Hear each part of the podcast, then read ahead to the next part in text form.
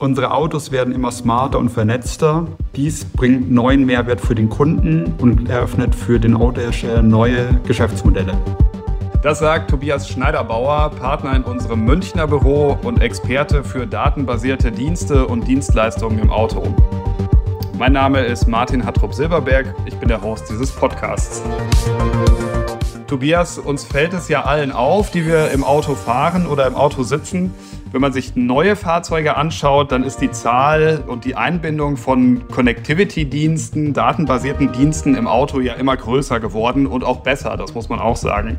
Also ne, wir reden von der Stauprognose, vom Musikstreaming, teilweise kann man sogar spielen im Auto. Kann man sagen, dass Connectivity und solche Angebote ein echter Kauffaktor geworden sind? Ja, absolut. Wir sehen es in unseren Umfragen, die wir jährlich durchführen, dass die Willingness oder die Bereitschaft, die Automarke zu ändern, immer stärker ansteigt. Heute liegen wir bei 50 Prozent.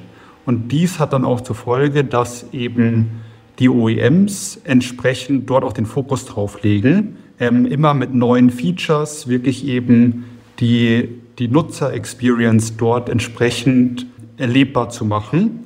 Und wir sehen gleichzeitig natürlich auch bei den Kunden, die eben mit ihrem Mobile Phone dort eigentlich eine Experience gewohnt sind, diese auch im Fahrzeug erwarten. Also das heißt, wir haben eben aus beiden Richtungen den, die Tendenz, dass dort eine Verbesserung stattfindet und dass dort eben noch weiterer Progress eben stattfinden wird. Welche Dienste kommen denn besonders gut an? Was wird denn besonders nachgefragt? Es werden, also es wird eine Vielzahl auch angefragt. Also zum einen ist einmal eben die Applikation, die ich auf dem Handy auch gewohnt bin, wie zum Beispiel jetzt auch quasi Musikstreaming oder auch andere äh, Themen, die ich gewohnt bin am Handy oder auch wenn ich einfach nur meine Kopfhörer mit Handy auch drin habe. Und zusätzlich dann eben auch so Personal Assistants, die das Leben einem leichter machen. Also das heißt, alles, was ich, wie ich die Zeit im Fahrzeug besser erlebbar mache, ähm, kommen gut an, aber auch gleichzeitig noch Themen, die dann, wie wir alle wissen, wenn das Auto dann doch mal Probleme hat, dass man zum, zur Werkstatt fahren muss, eben wie dies dann auch ähm, noch mehr seamless eben ermöglicht werden kann. Das heißt, dass ich weniger Zeit mit Themen verbringe, die ich nicht gerne mache und eben mehr mich auf Themen fokussiere, wo ich äh, Spaß daran habe. Sehen wir da auch äh, regionale Unterschiede bei den Kunden? Also man liest ja immer wieder, die chinesischen Kunden und Kundinnen wollen dann äh, teilweise Angebote im, im Auto haben, ähm, Karaoke oder, oder sonst was, was wir uns vielleicht hier in Europa erstmal gar nicht so vorstellen können. Zeigt sich das auch in den Umfragen, die wir machen? Also es zeigt sich auch in den Umfragen und du hast gerade schon ein Thema spezifisch angesprochen. Ich glaube, das jedem auch schnell in den Kopf kommt, Karaoke. Also es ist wirklich dann Themen, die dann auch regional spezifisch sind, gerade wenn es dann auch in Richtung China geht, eben, dass man dort den Kunden auch wirklich kennen muss ähm, und dann auch beispielsweise jetzt westliche OEMs sich genau darauf einstellen müssen, was die spezifischen Anforderungen sind. Unser Beispiel ist eben dort das Thema Karaoke, was jetzt von uns niemand wahrscheinlich in einem westlichen Auto oder selbst schon mal ausprobiert hat, aber dass man sich auf diese Themen eben auch fokussiert.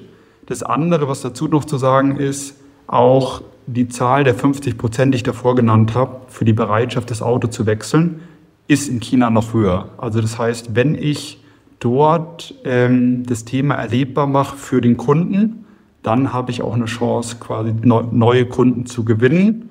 Vice versa, aber natürlich, wenn ich das nicht erfüllen kann, ähm, werden auch Kunden abwandern zu anderen Marken, die vielleicht dann besser auf den Kunden eingehen und das Verständnis eben erstellt haben. Also die Karaoke-Funktion als das neue PS sozusagen im, im, im, Kaufverhalten. Jetzt fand ich noch spannend, weil es geht ja begrifflich oft ein Stück weit durcheinander. Was ist Connectivity? Was ist Infotainment?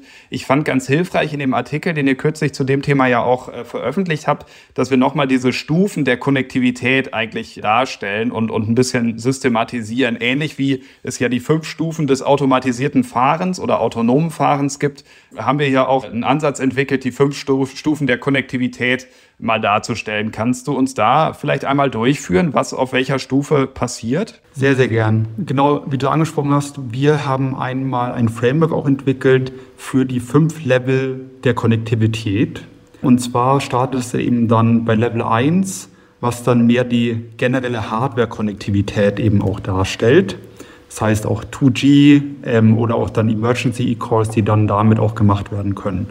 Im Level 2 sind es dann individuelle Konnektivität, also wirklich dann stärker auf den Fahrer fokussiert. Also wo dann auch Themen mit, ich integriere mein Handy, habe dann auch so ein Apple CarPlay oder andere Sachen, die dort integriert sind. Und dann geht's mehr in die Interaktion. Das heißt, Level 3 ist dann auch schon so eine präferenzbasierte Personalisierung, die stattfindet. Also man hat einen, einen Assistenten, der das entsprechend dann auch das Erlebnis auch stärker customisiert und auf einen persönlich anpasst. Und dann geht's bei Level 4 in den multimodalen Live-Dialog. Also das heißt dann Modelle, die dann AI-basiert, Language Models eben dort mit dem Fahrer interagieren und dort eben auch nicht nur auf den Fahrer, sondern eben gerade dann auf alle Passagiere im Fahrzeug eben auch eingeht und dann individuell eben dies auch dann befähigt. Und das letzte Ausbaustufe dann eben Level 5, sagen wir, ist dann der virtuelle Chauffeur.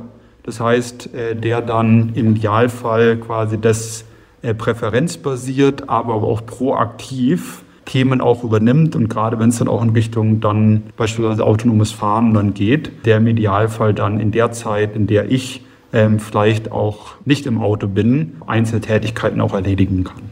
Also irgendwann haben wir vielleicht das Level 5 äh, autonome Auto, was mich, äh, was mich rumfährt. Äh, und dann habe ich das Level 5 äh, Konnektivität im Auto, was meine Wünsche erfüllen kann. Jetzt spule ich noch mal ein Stück weit zurück auf heute, weil das andere ist wahrscheinlich ein Stück weit mehr Zukunftsmusik. Wir haben in, dem, äh, in der Umfrage ja auch erhoben, äh, dass es Unterschiede gibt zwischen Kundinnen und Kunden, die ein E-Auto fahren und solchen, die noch ein Auto mit Verbrennungsmotor fahren. Das fand ich ganz spannend.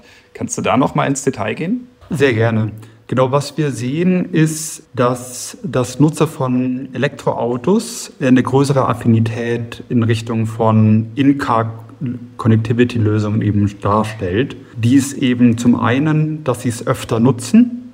Also was wir gesehen haben, sind, dass circa 70 Prozent der Elektroautonutzer das wirklich täglich auch nutzen, während es rund 50 Prozent bei ähm, ICE-Fahrzeugen ist. Also das heißt, die Affinität nimmt dort stärker zu. Es sind auch teilweise jetzt auch bei Elektroautos dann wahrscheinlich mehr auch die Early Adopters, die dort drin sind.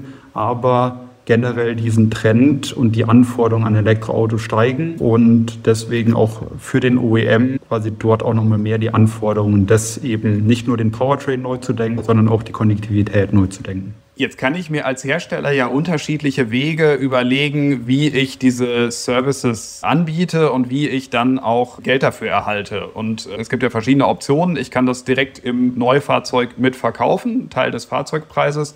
Aber es gibt ja auch andere Möglichkeiten, die wir aus anderen Bereichen gewohnt sind. Netflix, monatlich kündbar, äh, Spotify und so weiter und so fort. Ist das auch im Auto denkbar? Absolut. Also heute ist jetzt bei verschiedenen OEMs, gerade jetzt auch, ich nenne es mal bei den westlichen OEMs noch so, dass es eben mit beim Kauf des Fahrzeugs integriert ist. Also es ist wirklich am Point of Sale fokussiert. Wir sehen jetzt erste Modelle schon, wo eben versucht wird, da in eine mehr Subscription-based Modell zu gehen, also mit einzelnen Services, das dann monatlich oder auch jährlich ist und man darüber auch dann neue Features im Fahrzeug auch freischalten kann. Wichtig ist es dort auch, gerade zu zeigen, auch dem Kunden gegenüber, dass es wirklich kundennutzbarer Mehrwert ist. Also das heißt, ein Kunde wird, wenn er ein Auto oder ein teures Auto auch gekauft hat, wird nicht für Sachen bezahlen, wo er denkt, die habe ich sowieso schon, sondern es müssen Features sein, die eben mir einen zusätzlichen Mehrwert auch entsprechend bieten können. Und dann sehen wir dort auch in den Umfragen, dass da auch durchaus eine Bereitschaft ist, dafür zu zahlen. Dies muss natürlich aber dann auch immer wieder mit neuen Releases dieser Features auch quasi zurückgezahlt werden, von dem OEM. Das ist ja wahrscheinlich auch der Grund, also diese Möglichkeit, über neue Features das Auto jung zu halten äh, und attraktiv zu halten. Das ist ja wahrscheinlich auch der Grund, warum die Autoindustrie dieses Thema mit äh, so großem Nachdruck verfolgt, aber wahrscheinlich auch, äh, warum die Tech-Industrie so ein großes Interesse daran hat, vielleicht über dieses Thema reinzukommen in die Autoindustrie und ins Auto, oder? Genau, also es ist auf der einen Seite, die OEMs begeben sich auf eine Journey weg von nur dem Point-of-Sale-Fokus, eben stärker auf einen Lifecycle-Thematik nachzudenken. Und da sehen wir auch gerade von einzelnen OEMs schon große Announcement im Sinne von welche Zahlen die sich als Ziel setzen, zukünftig zu monetarisieren, auch gerade über Lifecycle-Themen.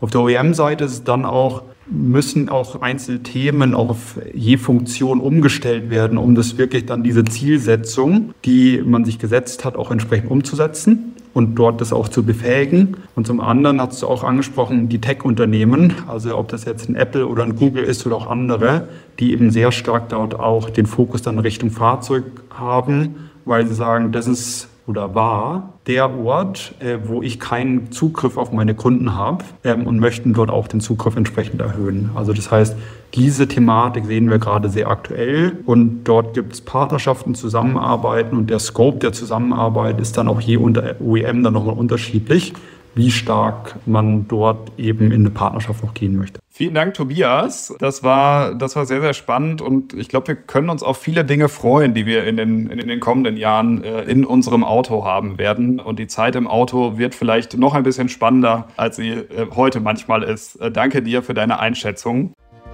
Und das war es dann auch schon wieder bei Tomorrow, ein McKinsey-Podcast. McKinsey ist eine weltweite Unternehmensberatung. Sie hilft Organisationen, nachhaltiges, integriertes Wachstum zu erzielen.